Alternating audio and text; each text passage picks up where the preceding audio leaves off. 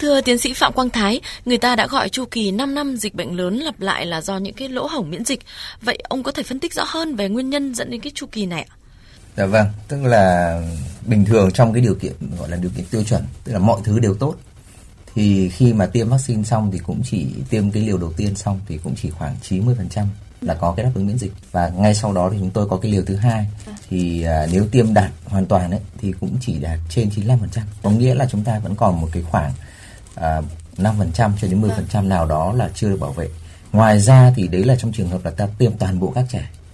Nhưng mà cái số lượng trẻ cho cho cho tiêm chủng thường xuyên cũng như là các cái tiêm tiêm chủng chiến dịch thì nó cũng không bao giờ đạt đến cái mức tuyệt đối như chúng ta mong muốn mà nó vẫn cứ có những trẻ là không đến rồi không được tiêm.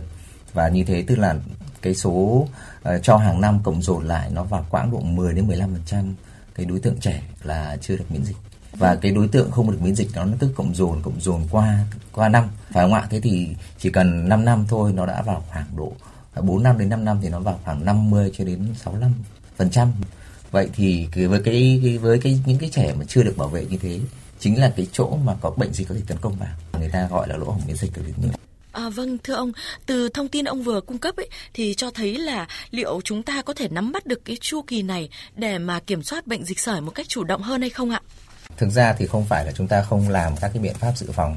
Tất cả những cảnh báo mà chúng tôi ờ, dựa vào số liệu cũng như là dựa vào những cái theo, dõi thường xuyên ấy, thì là chúng tôi cũng đã có những cái cảnh báo trực tiếp lên Bộ Y tế.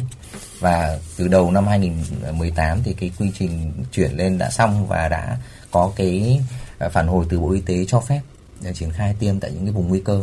Và thực sự là những cái nơi mà chúng tôi dự báo là nguy cơ xảy ra nó cũng đã xảy ra tuy nhiên do chúng tôi đã có cái uh, dự trù vaccine là có những cái động tác phòng dịch phù hợp cho nên là nó có xảy ra nhưng nó ở quy mô rất nhỏ và khống chế được ngay chứ không để nó lan rộng giống như những năm trước đây.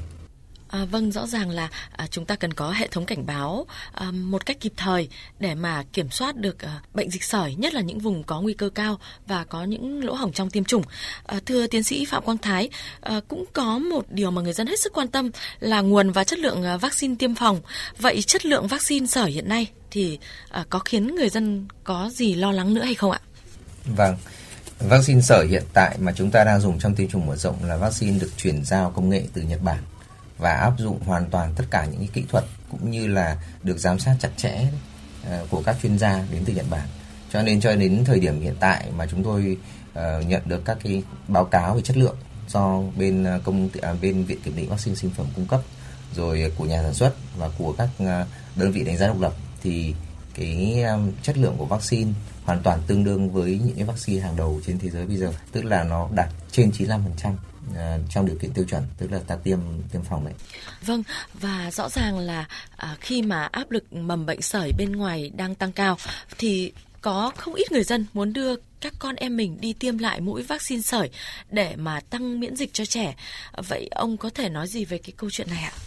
Khi mà có những cái vụ dịch lớn ấy, thì Ờ, cơ quan y tế sẽ khuyến cáo rằng là người dân có thể là sẽ phải những cái vùng đặc biệt ấy có thể là tiêm toàn bộ hoặc là tiêm toàn bộ đến một cái lứa tuổi nào đấy. Ví dụ những cái chiến dịch tiêm đến 14 tuổi từ 1 đến 14 tuổi chẳng hạn. À, tuy nhiên nếu như chúng, nếu như anh đã nắm vững tức là đã có sổ tiêm chủng của các bé và theo dõi một cách nghiêm túc và đảm bảo rằng các cháu đều đã tiêm hai mũi thì cũng không nhất thiết là phải tiêm lại. Đấy và tuy nhiên thì nếu trong trường hợp không chắc chắn lắm về lịch sử tiêm của các cháu ấy thì nếu thì cho cả các cháu đi tiêm thì cũng không ảnh hưởng gì Thưa ông, ờ, hiện nay thì có khá nhiều nước trên thế giới đang phải ứng phó với dịch sởi.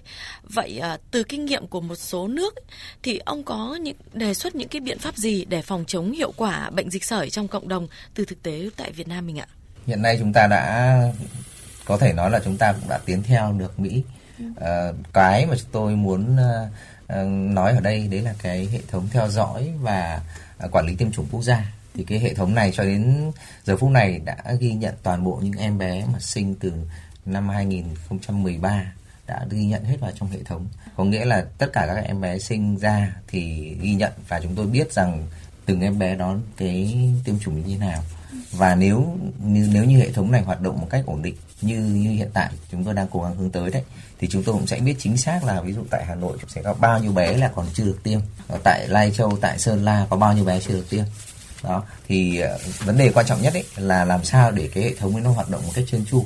Có nghĩa là những cái người mà nhập thông tin về hệ thống cũng như là những cái bà mẹ khi mà khai thông tin của mình vào là con mình tên gì nhà ở đâu rồi số điện thoại là gì ấy, nó phải chính xác. Sau này chúng tôi mới theo dõi được. Còn nếu thông tin đầu vào nó không chuẩn thì cũng rất là khó và thì đấy là cái mà mà mà gọi là tiến kịp với các nước trong khu vực đấy À, xin trân trọng cảm ơn uh, tiến sĩ Phạm Quang Thái về những cái thông tin xoay quanh uh, việc phòng chống uh, bệnh dịch sởi của nước ta.